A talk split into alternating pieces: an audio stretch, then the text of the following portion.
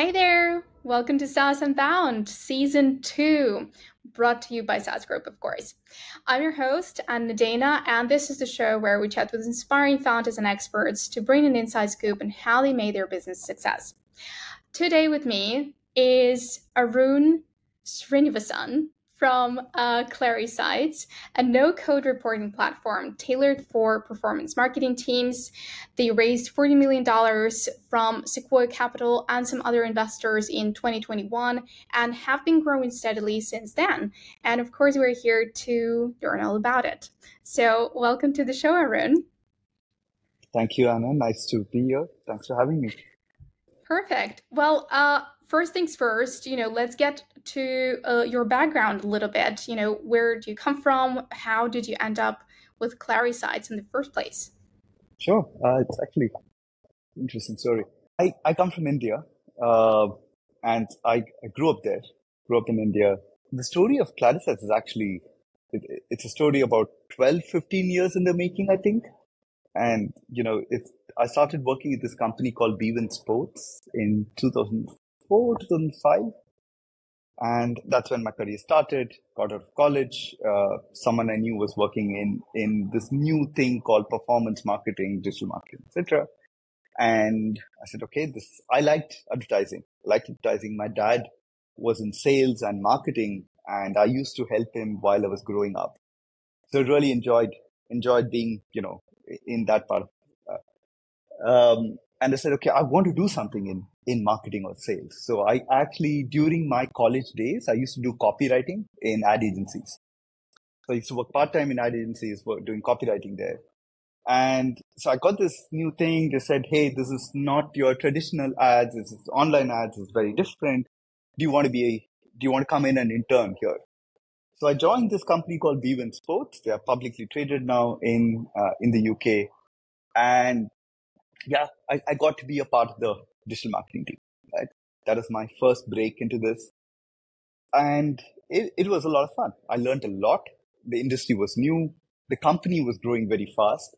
And uh, this is also a lesson I, I kind of tell people that, you know, if you get into an early stage uh, company where you don't have a lot of structures built out and the company is growing well, it's absolutely fantastic because no one cares, no one has the time to tell you what to do and how to do things, and you get to experiment. And you get to experiment because you know that Absolutely. the product is working and there is growth, right? And the, uh, and, and, for me that is great. I, I look back at that experience very fondly. It, it whatever I learned there kind of set me to where I am today. Right? Um, so yeah, worked in digital, uh, digital advertising. I think I probably was uh, definitely one of the first, if not the first advertiser on Facebook. Um, I'd actually reached out to Mark Zuckerberg when he was building Facebook. He was still in the East Coast in, in college and ended up working with Eduardo, uh, his co-founder back then in, you know, running ads on Facebook back then. Meta, of course, now, but the Facebook. Um, yeah. So being exposed to digital marketing for a very long time and coming to you know Clarisights and what how we got here right? One of the problems that i faced back then and i think it just progressively got worse over time was the way marketing teams work with data. It was you know you would usually just use spreadsheets for most of your daily reporting where you would get cost data from different channels how much did we get in revenue map it to data that you would be getting from google analytics or something else and then you had to collect that data yourself to figure out how effective you were with your, you know, uh, and this is something I learned very early because the difference between traditional advertising and online marketing for me fundamentally is the feedback loop. So just as a contrast, if you're running offline campaigns, the time that it takes before you test out an idea uh, until you see whether an idea is working or not is very long.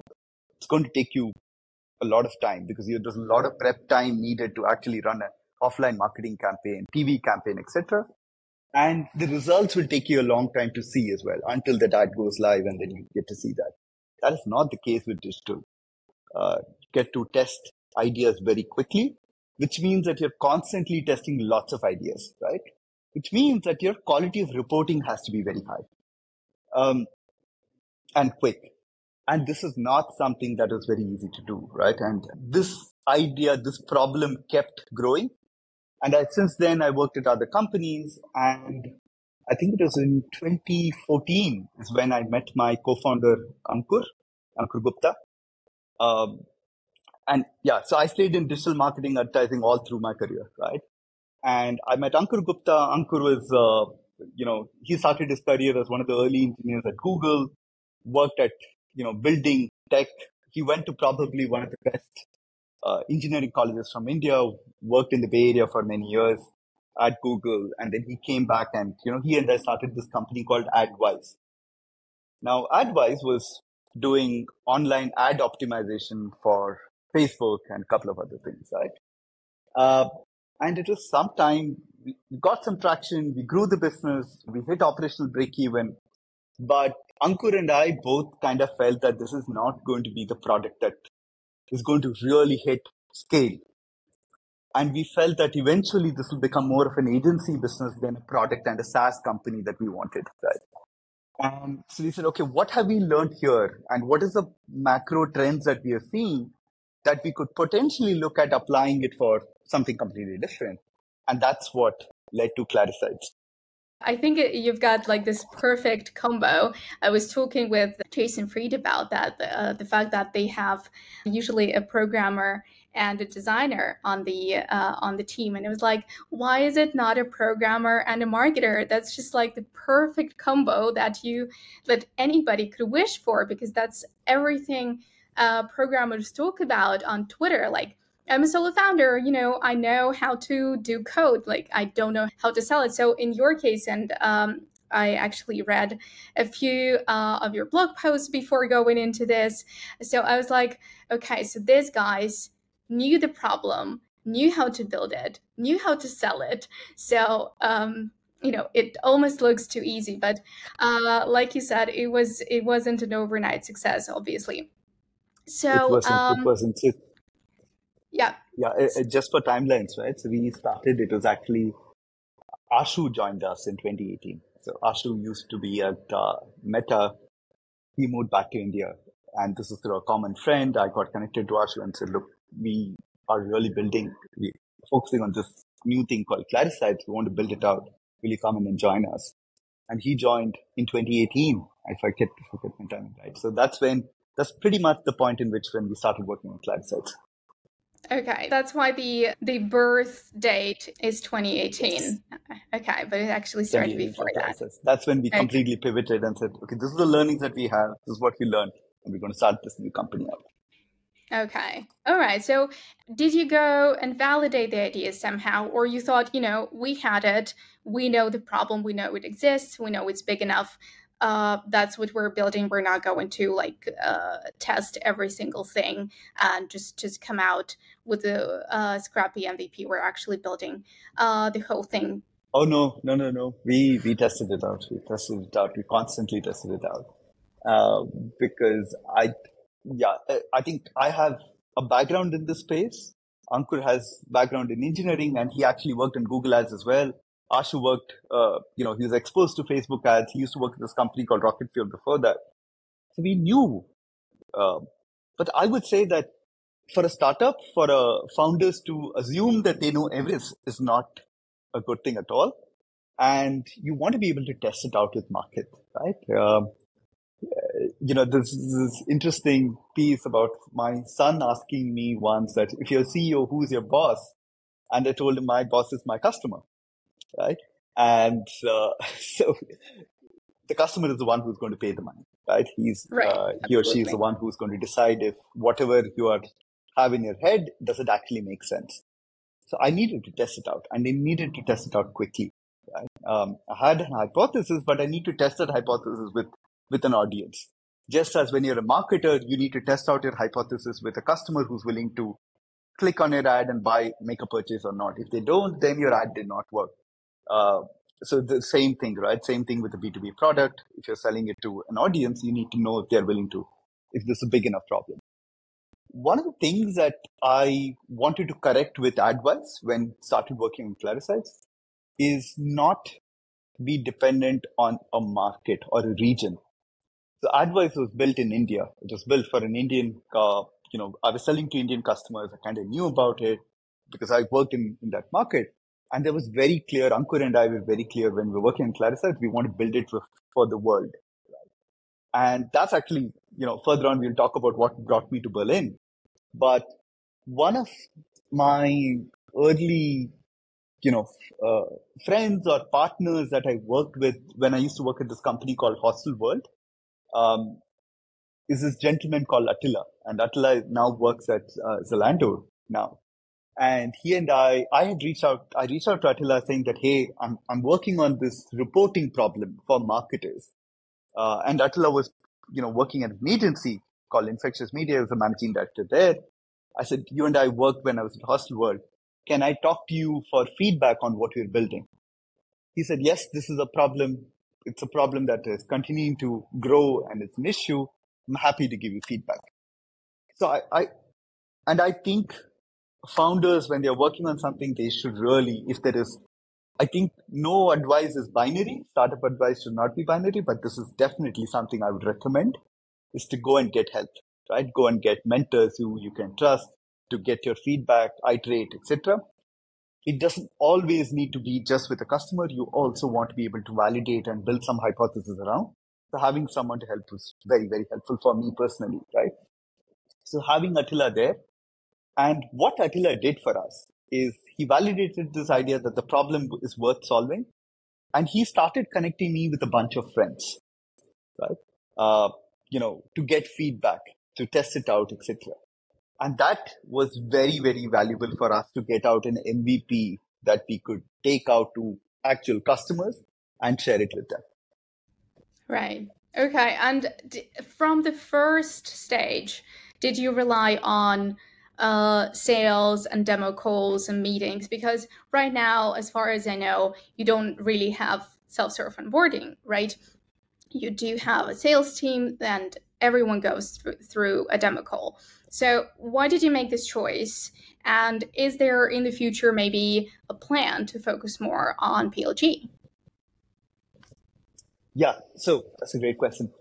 And I think initially when we started working on this idea, right, of Clarisights, we thought this is going to be a problem for small companies, where small companies, you're you'd have one or two marketers running ads on Facebook, Google, etc. Uh, they don't have anything better than a spreadsheet to report on, right? They need something. Right. And we figured that that is probably the audience that we are building with. That was our initial hypothesis, right? And we thought that large companies who already have a dedicated BI team, you know, you have a BI team that is responsible for building dashboards, etc., might not actually need something like Clarisights. That was our initial theory. So we started off saying that, hey, let's work with the smaller advertisers. So we were actually working on making it very intuitive for someone to come in and use it. But it was after Attila's introductions to, you know, someone from Delivery Hero, which even back then was massive. And this is a person I will never forget him. I, I, continue to work with him at this date in different organizations. He's Filippo, Filippo Galignani, and he was running, he was VP of performance marketing at Delivery Hero and a close friend of Attila's. And he connected me with Filippo and said, Hey, you should validate this idea with Filippo. They will never buy your product. They will not need this product, but they can at least give you feedback on it. Right. And this is, this is literally his words. And when I spoke to Filippo for the first time, he said the exact same thing. I'll never buy your product, right? I, I just want to set the expectations. Uh, it's another story that three months later they were our customer, but this is how it started actually. Yeah. Uh, and what I learned talking to Filippo and learning the problems with Filippo is that in large companies, you outgrow BI dashboards. You outgrow what BI is able to give you on a day to day basis. And that's when you need something like Clarisight, something that is actually purpose built for marketing reporting um, at scale is what you kind of need for uh, for this. And they kind of taught us. Working with them taught us what eh, big company problems are because we will we can't dog food our product, right? We will never run a food delivery business. We will not know what are the problems in running this, what kind of marketing strategy that you have, you need to evolve when you're operating in 40 different markets. that is when we took the call that, you know, this is a big company problem. This is not a small company problem right now. So let's focus on building it with our customers if you want to dog food it. And that's when we decided to not focus on PLG, not focus on self service. There might be a, a case for that in the future.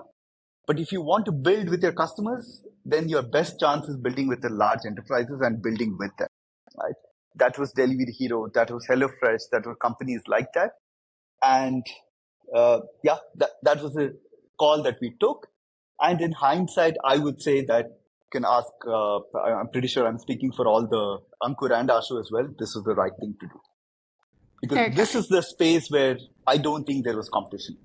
No one was really actively focusing on the enterprise marketing team really being savvy with data and wanting something better than BI dashboard. Okay. Interesting. But coming back to uh, a delivery hero situation. So, first of all, um, right. that's two companies already telling you, you know, uh, we will validate it, but we'll never buy it. Uh, how to right. how to live with that basically as a founder you know you're building this thing and obviously you have to be open-minded and like be ready to pivot at some point maybe right uh, and not a lot of products go to market as they were intended. But hmm. um, so, how did you deal with that with the, the first rejections, and um, how did you win them at the end? So, I think as a founder, you have to be prepared for rejection. I think, I think it's no other way out, right? So, you're constantly fighting an uphill battle to get talent, to recruit talent, to recruit customers, to get investors to buy into what you're building, right? So if you can't handle rejection, then I think you shouldn't start a company. That's just kind of how I see it. Because you're constantly going to get that. You'll constantly lose deals uh, when you're trying to get there, etc. But I, I, took a, uh, and said, for me, and I think that's actually helped me in sales quite a bit. Right? I started telling customers proactively when I started reaching out to them for feedback that I don't want to sell anything to you. Right? I just want your time. I don't want your money. Can you, that is more important for me when I'm starting up, right? Can you give me feedback on what you're building? Because I will never be able to replicate your problems within the company and to dog food my own product, right? So I really need to build with you. So are you open to giving me feedback, which is kind of what I told Filippo. And then he saw the product. Right? He saw what the product was. He could saw what the the opportunity could be for him and his team if Clarisights could work for them. Right? And I would say that he saw that opportunity before I could. Uh, as a founder, right? So he was able to kind of say that, no, I can actually do a lot of things with this. Do you think you can make it work at our scale? All right. Right. And that gave us the direction from the engineering side to say, okay, we need to build a product that can handle the scale of Delivery Hero right? All right. And a company that is at a third in operating in 40 different markets with multiple brands with, you know, 400, 500 people logging in every day to using the platform. That's a, a complete new set of challenges that we had never thought about when we initially started. And that made us a better product, that made us a better company. And um, that's how we actually won them over. We said we are committed to making this work. We are not going to talk about 50 new customers, 50 other customers, but we, we took that call that if a delivery hero who's, extremely sophisticated with data and marketing has a use case that we can solve, we can, I'm pretty sure we could find 100, 200, 300 more customers eventually once we solve it for delivery hero, right? And so that focus to say that let me run a POC with them, let me get the commitment to run the POC, and then we will see if there is an opportunity, they will probably buy it. Because large companies don't give you their time. And if they're giving you their time, then they will give you their money, right? But if you ask for the money first, then you will not get anything. So that's just kind of how I thought about it. Looking for new ways to find customers for your SaaS business? Consider adding an affiliate or customer referral program. Rewardful is the easiest affiliate tracking platform to set up, manage, and scale for SaaS companies. Log your customer acquisition cost and only pay based on results. integrate Rewardful with your Stripe or Paddle account, and set up your affiliate campaigns in minutes. Rewardful automatically tracks referrals, calculates commissions, handles upgrades and downgrades all seamlessly in the background, whether you sell one off purchases or recurring subscriptions. Companies like Podia, Copy.ai, Baremetrics, Synthesia, and many, many more are already using Rewardful to add that sweet, sweet MRR to their businesses.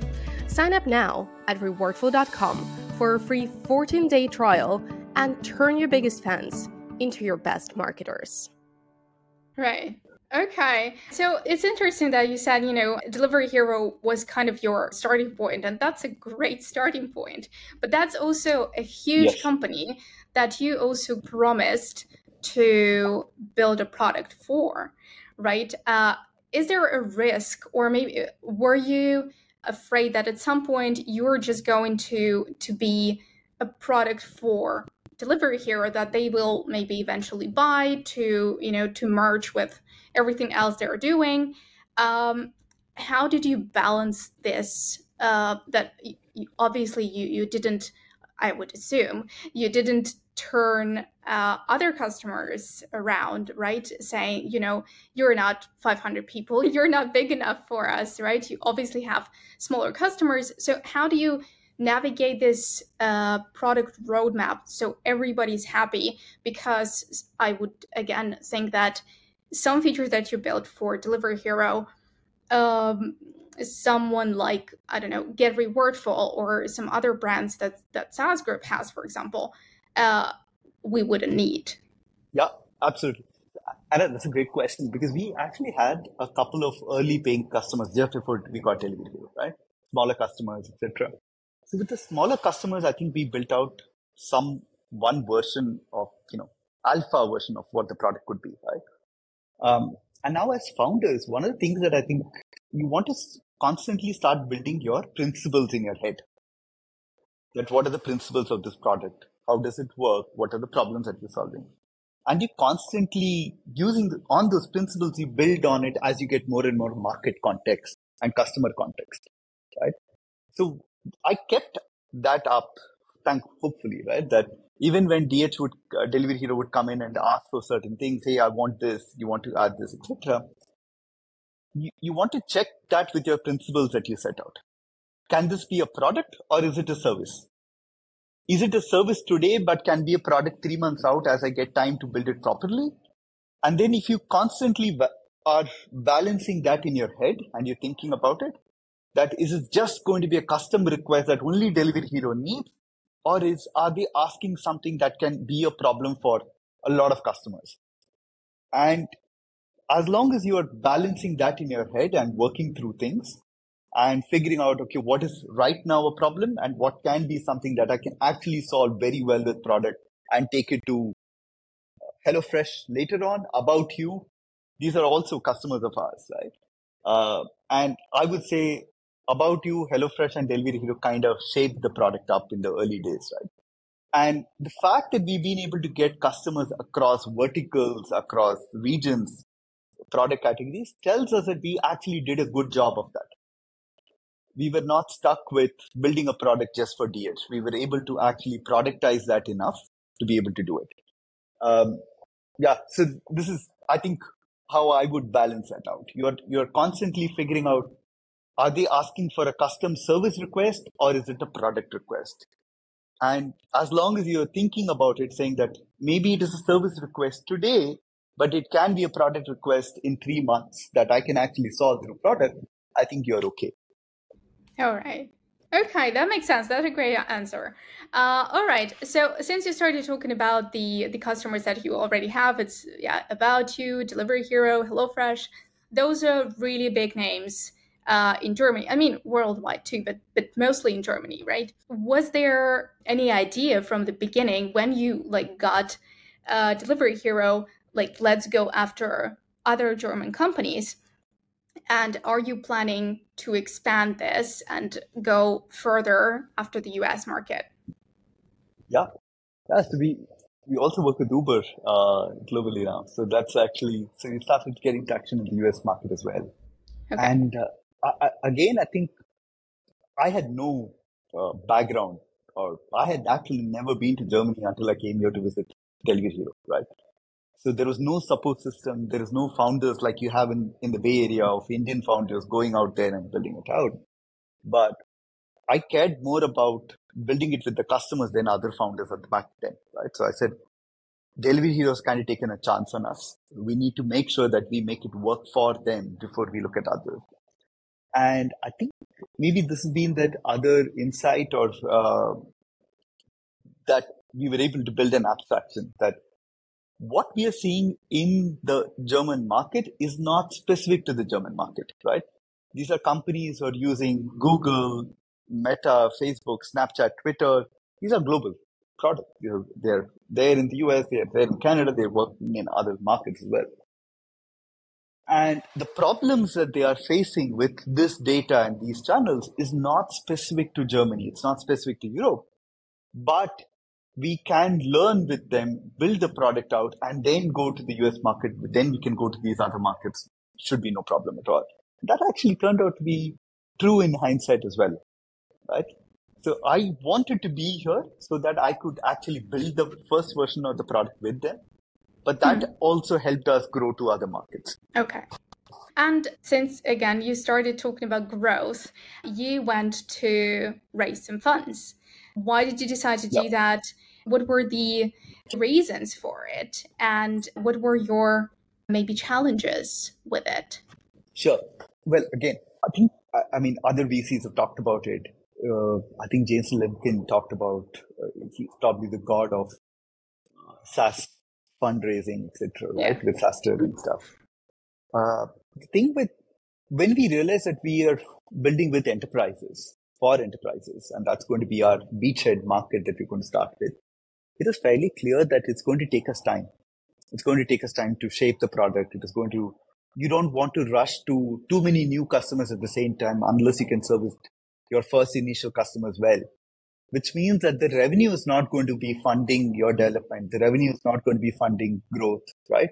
You need to raise capital to be able to do that.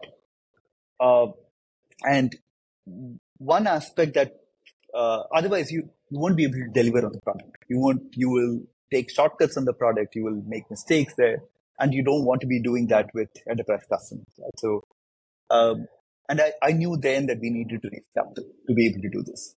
So bootstrapping was not an option, right? So when bootstrapping was not an option, we wanted to get this out. Uh, what actually worked for us is we started getting interest from a couple of Indian VCs, right? Saying that, okay, this looks interesting. You know, um, Indian SaaS is actually very, very big. Indian SaaS ecosystem is very big. And so there is, and yeah. And there is a, an appreciation and understanding of that. That even though I was based, all of us were based in Bangalore back then, I was traveling for Delivery Hero, but I had not moved at that point. Uh, so started getting interest, started getting interest, got a term sheet, a couple of term sheets actually back then. And, but when we were closing, we also ended up, uh, taking up Techstars, Techstars in Berlin at SAP accelerators, right? And through that, we also got connected to a lot of European VCs. And uh, that is the point in which we had Signals Venture Capital, uh, who offered us a term sheet, talked to us, looked at what we're building, and said, okay, this looks interesting. You're already talking and selling to German companies. Uh, we are interested in this. And then they made an offer, right? So that's kind of how that thing came out. And I had this, Ankur and I had pretty much decided back then that I, I am going to make the move to Berlin because I wanted to build it with customers. And we figured that as a first time, you know, a founder moving to Germany, getting a VC who's already established in Germany, in Berlin is actually very helpful. So we raised from Signals Venture Capital, Cavalry was uh, the other VC who joined there, and a bunch of great angels like Jens Lapinski and others who joined. Um, yeah, so that is the story for a seed round. Okay. All right. So um, th- that makes complete sense. But uh, you know, at SaaS Group, we um, when we talk about the like the companies that that we buy, uh, we say like we prefer bootstrap companies, but at the same time, you know, if you've raised but kind of preserved that bootstrap mindset.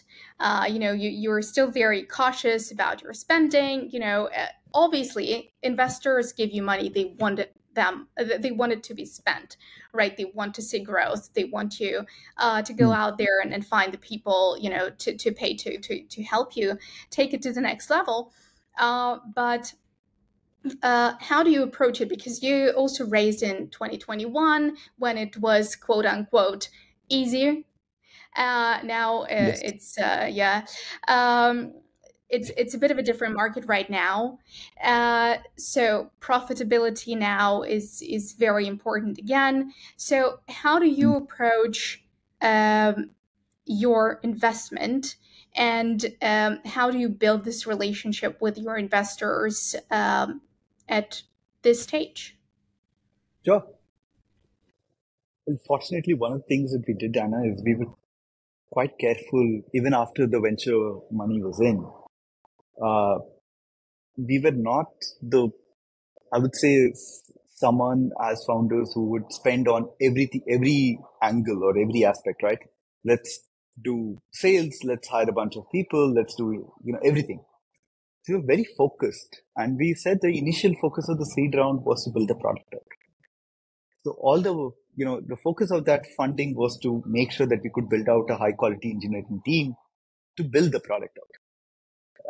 And I was also fairly careful that I'm going to do, be the one doing the growth in the initial days because unless I know how to sell this, I can't be useful to, you know, a, a, you know, a sales team or a marketing team or anything else that we've built out to accelerate that. Especially because we didn't have direct competitors. We still probably don't have direct competitors in what we do, right? And uh, in in the niche niche that we picked, which is enterprise companies with a lot of data, lots of this one, that, that's kind of what we picked. And there we were clear that uh, there is there's a lot of space. And in that space, we realized that you know what, it's important for a founder to go in and sell, take the product out with market reaction, market research, and then con- constantly bring that in. So when we raise a seed round, we're very careful about it and said that, you know, we're going to use that venture capital to build out the focus that we set for the company, which was actually to build the product, right? So when we raised in 21, we were actually very close to uh, operational break even when we did that. So, right. And we took that, uh, you know, the second round of funding, our Series A with Sequoia, was largely because of the fact that, okay, we, we know the product that we want to build. We want to continue to build the product. And we also want to start focusing on growth at the same time. And that was the point that we said we want to raise. And even after we raised our Series A, we were actually fairly cautious about, uh, you know, where we're going to deploy that capital. And I would say in hindsight that considering what happened in the market since then, we've been, we've been uh, proven right, I think. All right, that that's great. So, uh, because you started talking about competition, uh, I would actually assume that you know, since you went uh, after these big companies, I'm sure they they had something there, right? They they needed to visualize their data. They needed to uh, bring all that marketing information somewhere, right? They, they probably use some internal right. tools. There is, you know, Looker, Tableau, yes. uh, anything, yes. right? So, right. Um, how did you know that, that there is a space for for Clarisights? Uh, sure. How did you know that you sure. know they are going to move from those to you? Exactly. So I think, yeah. Uh, know, Delivery Hero, right? If you were to take that back to that uh, example, they're very savvy.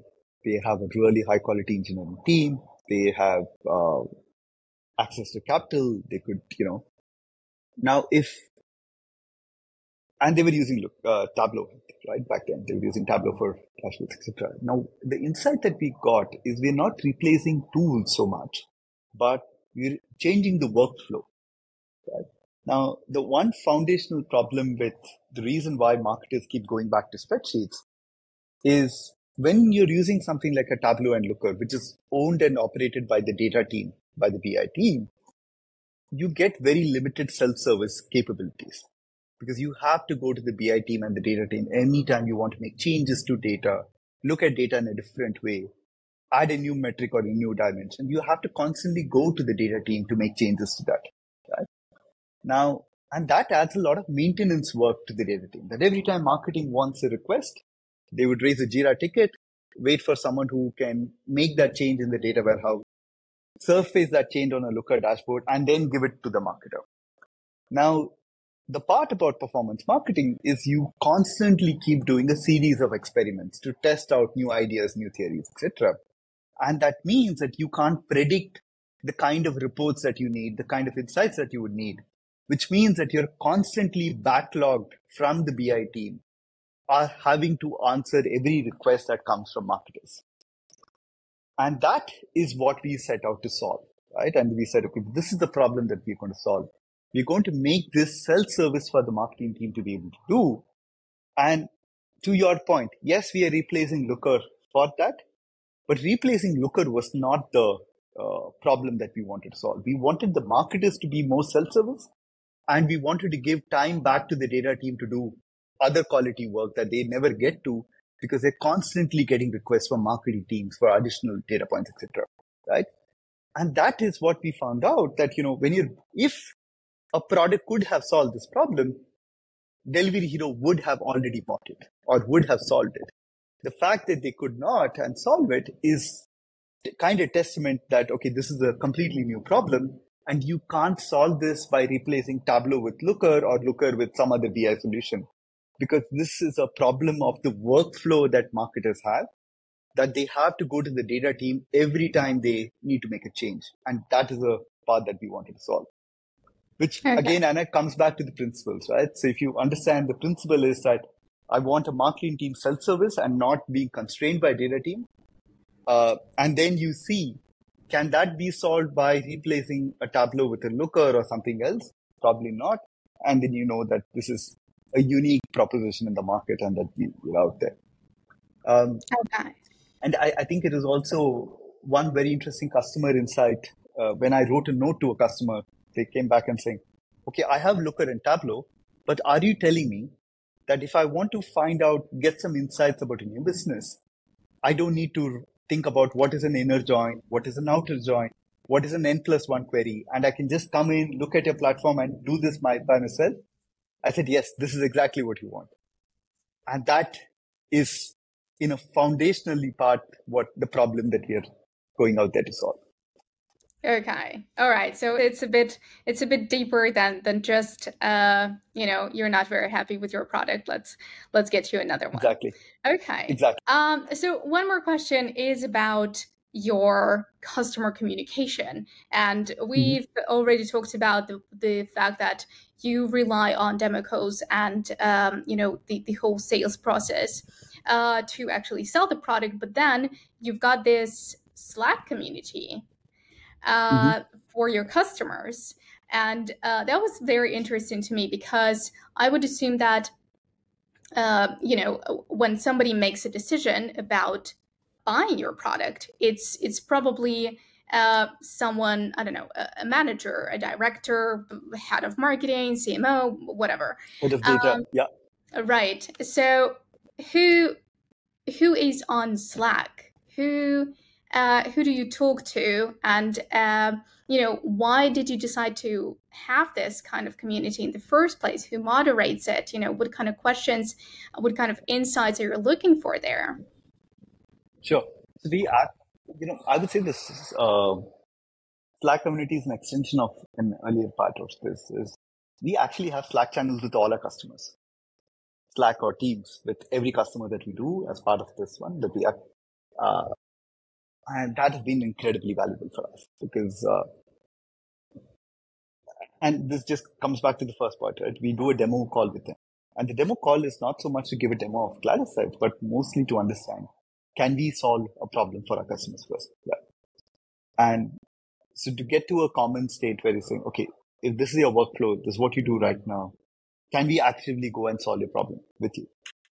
And because it's a product that is kind of built with the customers, we want to be careful that to not to solve something for a customer when we don't have a product for them or for that use case. The value of our Slack group, right, is we sell to the head of marketing and the head of data, but our end users are people in performance marketing teams like paid social, affiliate, SEM, etc. And each of these teams have slightly different use cases, which are overlapping but are also unique in their own sense, right? That um, you would be looking at keyword level data when you're running ads on uh, Google search. But if you're on DV360, which is Google's display network, you're looking at creative level reports, which are different for that. So each of these teams have slightly different use cases that they want to get, uh, ask you questions about, hey, how do I build this out? Can I see this in my data? Can I build this in my report, etc. Now, and we want to have that communication with them to take any kind of feedback that we're getting, add it to the product roadmap, etc., very quickly and proactively.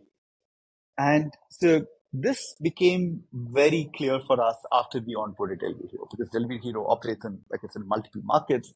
And now you suddenly have 400, 500 people within the organization all using Clarisights. So we can't do one-on-one direct support, but we want to be able to get any kind of frustration or complaints or feedback quickly. And that's when the Slack is a great way to kind of scale that, right? So you get them in, get them into that group, have our customer success and product teams in that Slack channel working with the customers to build that out and getting that feedback and taking it out there.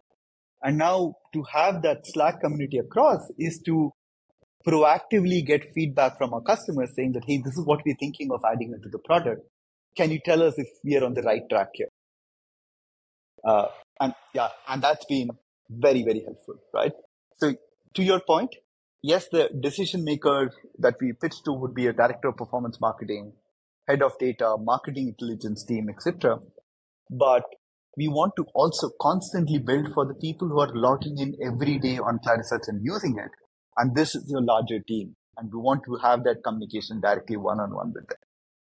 Yeah. Okay. I think that's a great idea because then people see, I would think it has some kind of public chat right where people can actually yep. see what others are struggling with and you know see if they're not exactly. the, the, only ones that yeah that have this uh this problem i think that's super helpful like sharing the knowledge with yeah with other teams with other people that also work on this. It's a yep. brilliant idea. All right. So just a couple more questions. And uh first one is could you share your ultimate business hack, something that you always come back to, whether it is, you know, how to uh, communicate with your VCs or your customers or build a product, how to um, prioritize features, or anything that you constantly uh, keep coming back to when it works. Uh, and so there is this Indian term called jugaad, uh, you know, there's, this. You know, what does it mean?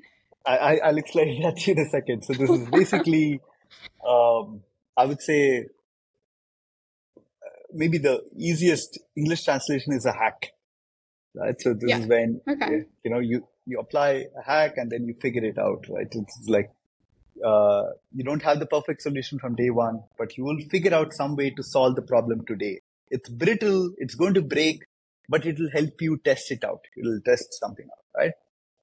And I think you want to have that in your head. So you want to have a hypothesis that you want to test, right? Be it sales, be it customer success, be it uh, marketing, be it product.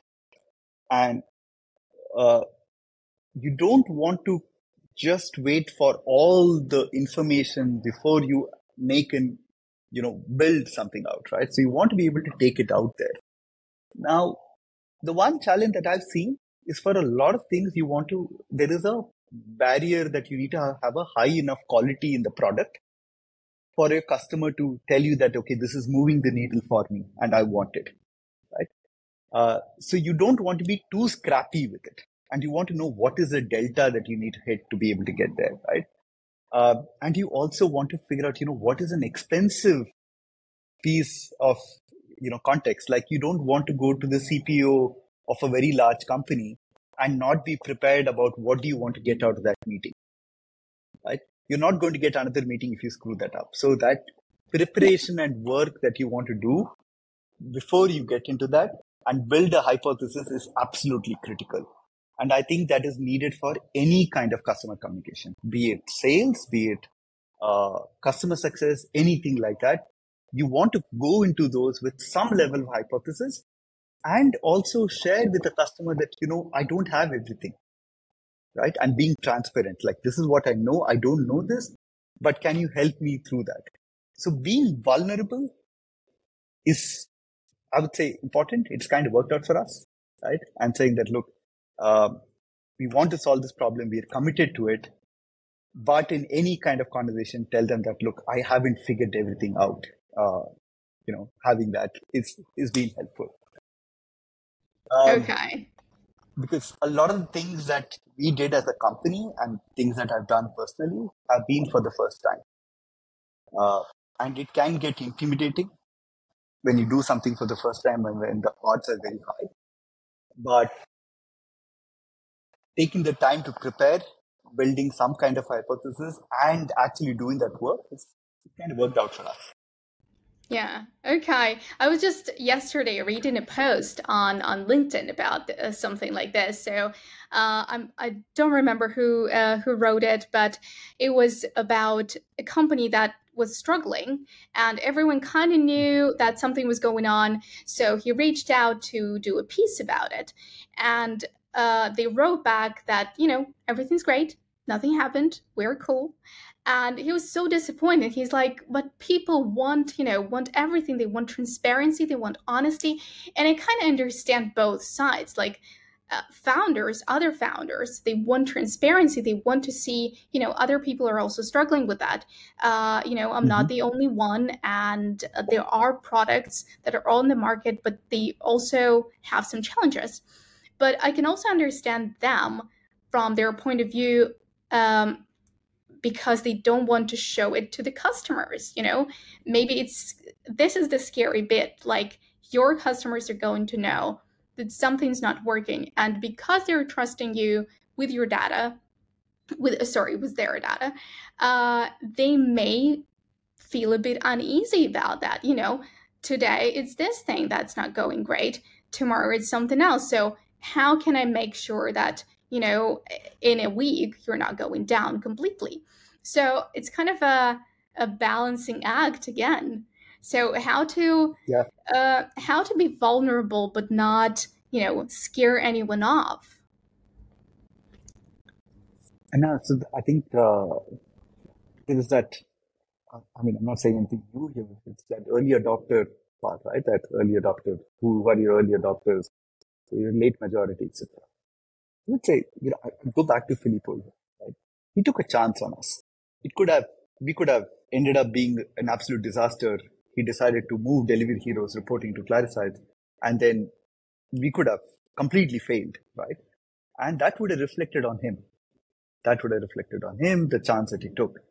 But I think what he saw is that if this works, I like the upside that comes with it. It changes the way we work with data. It changes the speed at which we take insights, right?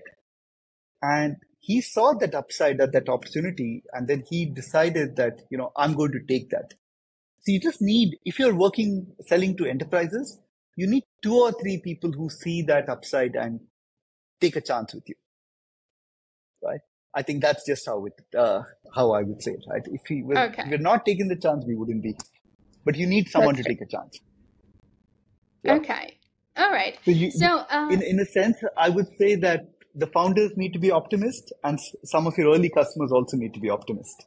That's true. That's true, right? You just need a few real fans to to move the needle to and you know to to go to the next level.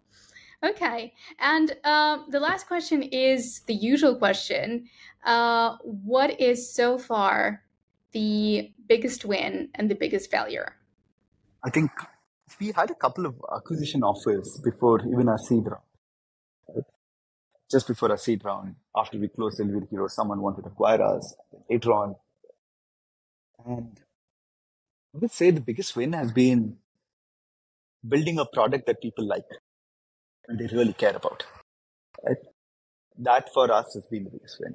Uh, that is something that we missed when uh, yeah, fundraising is nice, getting validation is nice from people, etc. But for me, I would say the two most valuable things for me is when a customer comes in and says, oh, "You change the way we work with data." Right? Something that is taking me weeks, I can do it in a click right now. Right? That that is incredibly satisfying. And maybe that's the reason why I don't move away from sales because to be able to see that experience, go through that experience constantly is very rewarding. I I think the other rewarding part is when you see your uh, early teammates, your uh, the team that you built, right, and you see their growth, and you see their growth in the company, and then you see that okay, they took a chance on us, they took a chance on me, on Ankur and Ashu, and they've grown because of that, right? They've grown, they've learned so many new things. That is incredibly rewarding as a founder, right? That some idea that you worked on has been so impactful for a customer and so impactful for the team that you hired that they got to grow as part of that and you played a part in that has been very rewarding for me. That would be, I would say, the biggest win. Um, That's perfect. But I, I don't think it's it's a, and, and the good thing about this is this is a win that I constantly get to feel repeatedly. It's not something that has just happened once? Uh, and as long as that's happening, that's that's nice. What about the failure? Was there any? Sometimes you wish that you can move things faster than it takes, and when you when you don't see that happen as fast as you want, that can get disappointing. Uh, it hurts me because you know we know large customers are depending on us so when you don't constantly wow them then it's, it's something that uh, that i take to heart quite a bit. And it's not just me i would say the larger team as well. Yeah. Yeah.